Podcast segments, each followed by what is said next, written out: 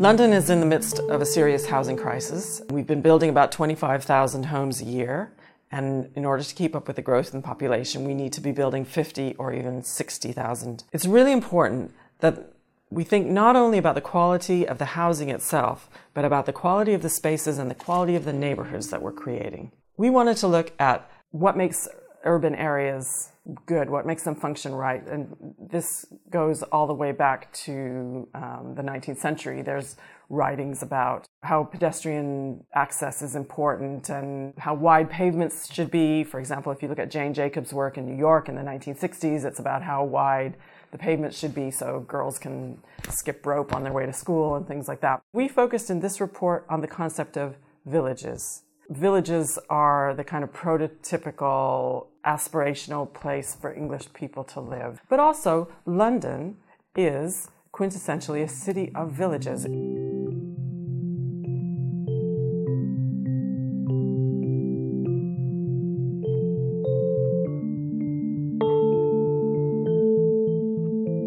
A lot of the new big scale developments that are going up in London call themselves villages. So we asked ourselves, well, what makes a village, a London village? Can we boil that down to a set of specific characteristics and then look at some of these new villages and ask, do they make the grade or is it just a, a marketing tool?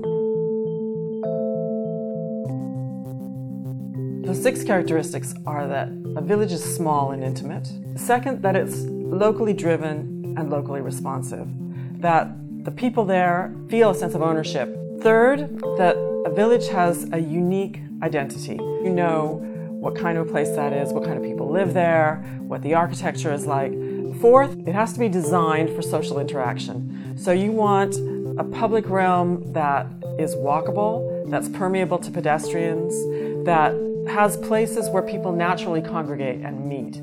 Fifth, a village has to be functional. At a minimum, you need some kind of health care, probably a pub, church, or religious institution. Then the final characteristic is that there's a mixed community. Lots of places that call themselves retirement villages. And we're saying, actually, that's not a village. A real village has a range of ages. But not only a range of ages, that you have a range of incomes. So you need to have some affordable housing, some social housing in there with market housing, a range of employment and types of residence.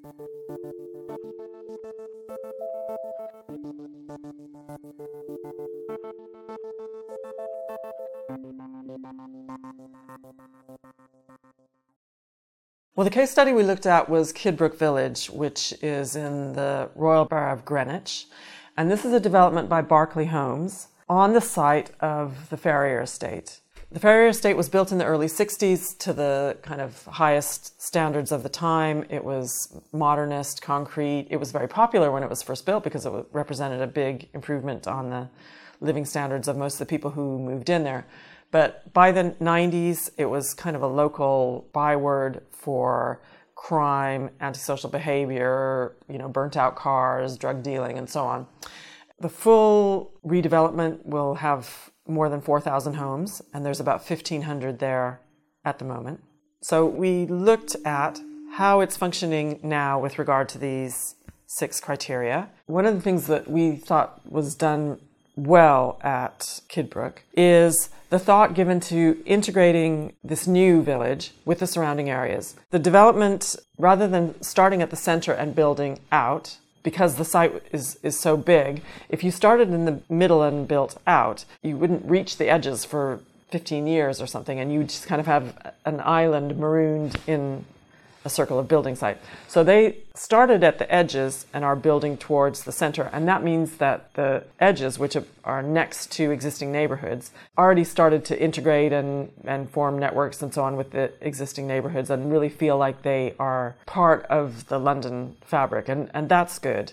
The flip side of that is that the central bit, which is going to be what they call the village hub, at the moment is just some kind of prefabs. It does have a shop, it is right next to the station, and it has a doctor's surgery and so on, but it has a very kind of temporary feel. It hasn't yet generated the critical mass of leisure activities and socializing and so on that they hope for The design of the overall development was also really thoughtfully done. Um, the master planners put a priority on pedestrian access to all the areas. So it's it's very green. Only 35% of the land area is going to be covered with dwellings when it's finished. So 65% will be green. And you can get to anywhere in the development without going on a road.